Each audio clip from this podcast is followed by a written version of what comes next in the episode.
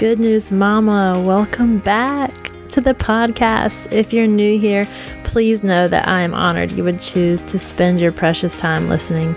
I do not take that for granted. As a busy mom of three little boys, I know that time is my most valuable resource. And if you're like me, you want to use that time feeding on something that will build you up.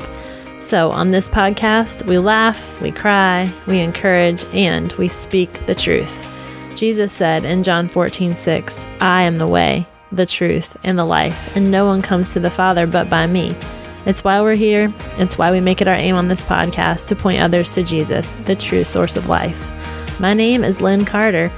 Beyond being a wife, mama, and child of God, I'm also a recovering perfectionist and your host on the Good News Mama podcast.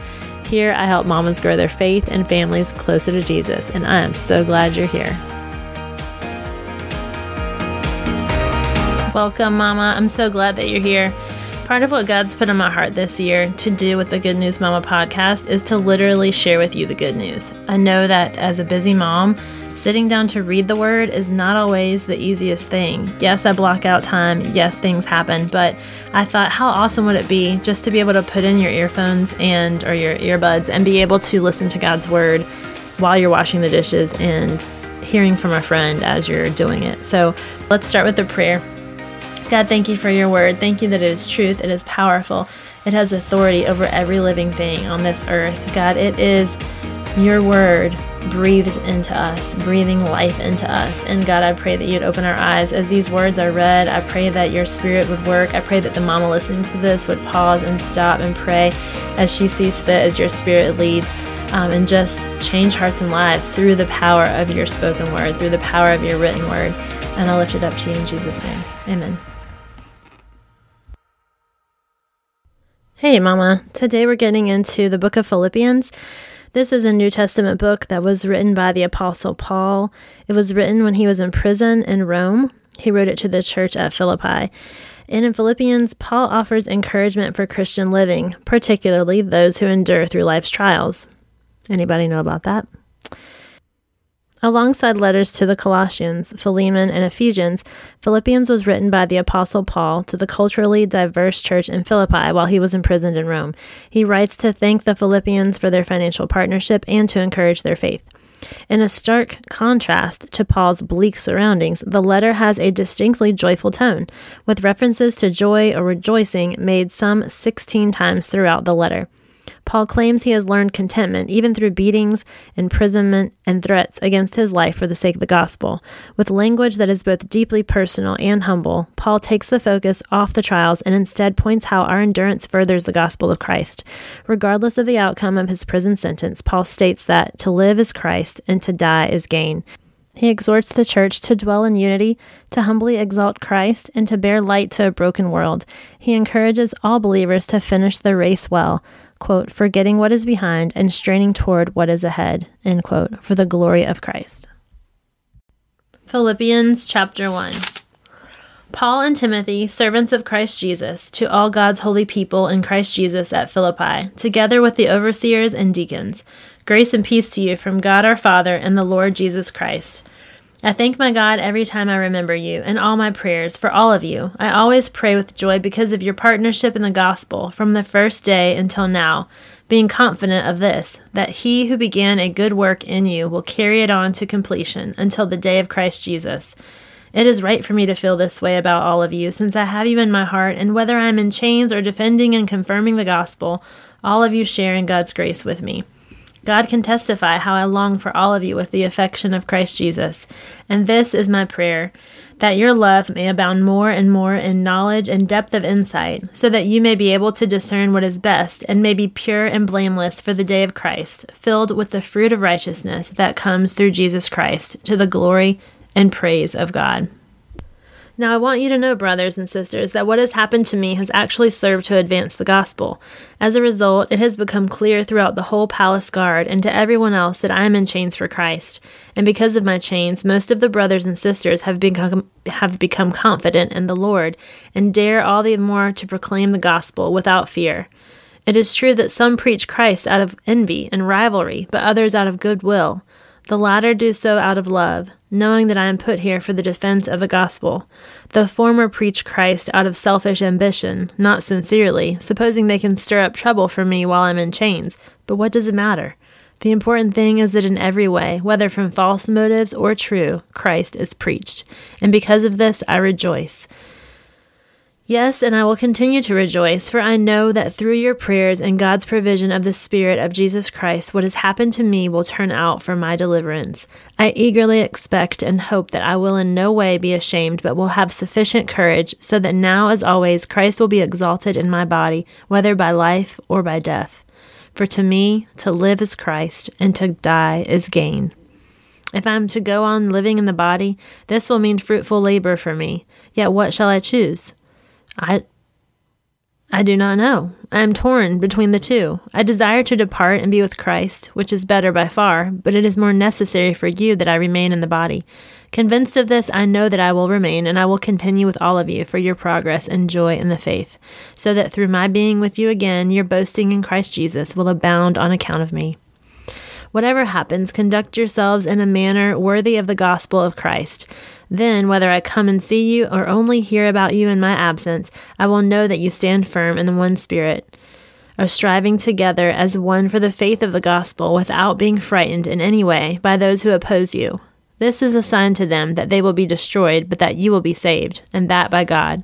For it has been granted to you on behalf of Christ not only to believe in him, but also to suffer for him, since you are going through the same struggle you saw I had, and now hear that I still have. Chapter 2 Therefore, if you have any encouragement from being united with Christ, if any comfort from his love, if any common sharing in the Spirit, if any tenderness and compassion, then make my joy complete by being like minded, having the same love, being one in spirit and one of and of one mind. Do nothing out of selfish ambition or vain conceit. Rather, in humility, value others above yourselves, not looking to your own interests, but each of you to the interests of others. In your relationships with one another, have the same mindset as Christ Jesus, who, being in very nature God, did not consider equality with God something to be used to his advantage, own advantage. Rather, he made himself nothing by taking the very nature of a servant, being made in human likeness, and being found in appearance as man. He humbled himself by becoming obedient to death, even death on a cross. Therefore, God exalted him to the highest place and gave him the name that is above every name, that at the name of Jesus every knee should bow, in heaven and on earth and under the earth, and every tongue acknowledge that Jesus Christ is Lord, to the glory of God the Father. Therefore, my friends, as you have always obeyed, not only in my presence, but now much more in my absence, continue to work out your salvation with fear and trembling, for it is God who works in you to will and to act in order to fulfill his good purpose. Do everything without grumbling or arguing, so that you may become blameless and pure, children of God, without fault in a warped and crooked generation. Then you will shine among them like stars in the sky, as you hold firmly to the word of life. And then I will be able to boast on the day of Christ that I did not run and lab- run or labor in vain. But even if I am being poured out like a drink offering on the sacrifice and service coming from your faith, I am glad and rejoice with all of you. So you too should be glad and rejoice with me. I hope in the Lord Jesus to send Timothy to you soon, that I also may be cheered when I receive the news uh, receive news about you. I have no one else like him who will show genuine concern for your welfare. For everyone looks out for their own interests, not those of Jesus Christ. But you know that Timothy has proved himself because as a son with his father he has served with me in the work of the gospel. I hope therefore to send him as soon as I see how things go with me, and I am confident in the Lord that I myself will come soon. But I think it is necessary to send back to you Epaphroditus, my brother, co worker, and fellow soldier, who is also your messenger, whom you sent to take care of my needs. For he longs for all of you and is distressed because you heard he was ill. Indeed, he was ill and almost died, but God had mercy on him, and not only on and not on him only, but also on me, to spare me sorrow upon sorrow. Therefore, I am all the more eager to send him, so that when you see him again, you may be glad, and I may have less anxiety. So then, welcome him in the Lord with great joy, and honor people like him, because he almost died for the work of Christ. He risked his life to make up for the help you yourselves could not give me. Chapter 3 Further, my brothers and sisters, rejoice in the Lord. It is no trouble for me to write again for me to write the same things to you again, and it is a safeguard for you. Watch out for those dogs, those evil doers, those mutilators of the flesh. For it is we who are the circumcision, we who serve God by his Spirit, who boast in Christ Jesus, and who put no confidence in the flesh, though I myself have reasons for such confidence.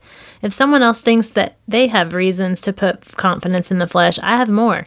Circumcised on the eighth day, of the people of Israel, of the tribe of Benjamin, a Hebrew of Hebrews, in regard to the law, a Pharisee, as for zeal, persecuting the church, as for righteousness based on the law, faultless. But whatever were gains to me, I now consider loss for the sake of Christ. What is more, I consider everything a loss because of the surpassing worth of knowing Jesus Christ Jesus my Lord, for whose sake I have lost all things.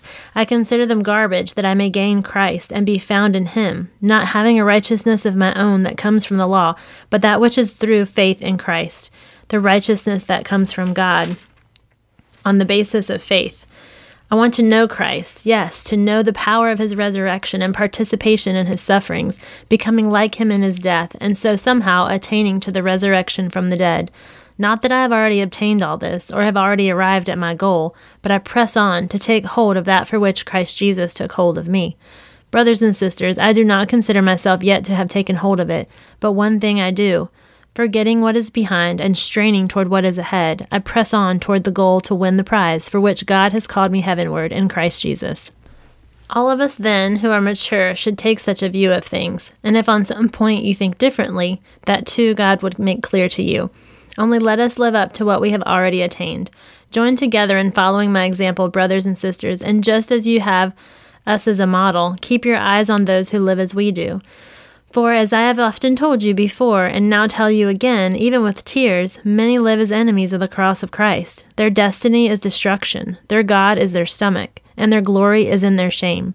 Their mind is set on earthly things, but our citizenship is in heaven, and we eagerly await a Savior from there, the Lord Jesus Christ, who, by the power that enables him to bring everything under his control, will transform our lowly bodies so that they will be like his glorious body.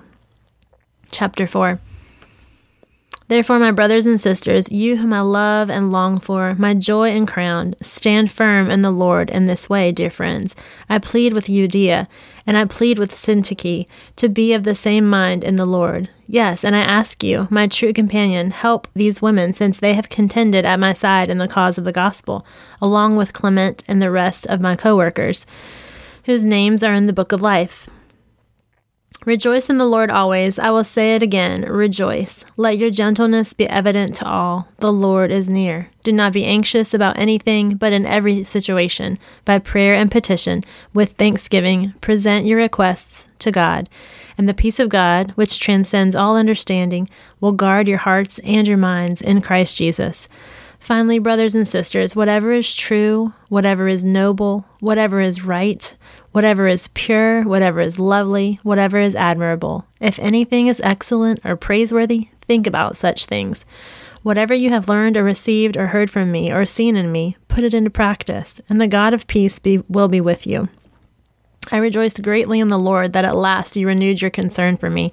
Indeed, you were concerned, but you had no opportunity to show it.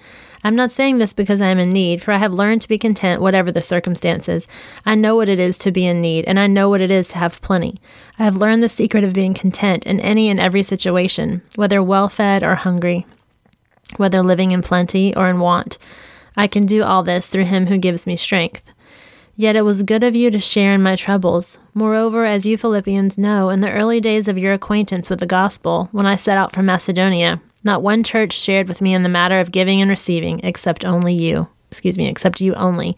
For even when I was in Thessalonica, you sent me aid more than once when I was in need. Not that I desire your gifts. What I desire is that more be credited to your account. I have received full payment and have more than enough. I am amply supplied now that I have received from Epaphroditus the gifts you sent, they are a fragrant offering, an acceptable sacrifice, pleasing to God. And my God will meet all your needs according to the riches of his glory in Christ Jesus. To our God and Father be glory forever and ever. Amen. Greet all God's people in Christ Jesus. The brothers and sisters who are with me send greetings. All God's people here send you greetings, especially those who belong to Caesar's household. The grace of the Lord Jesus Christ be with your spirit. Amen.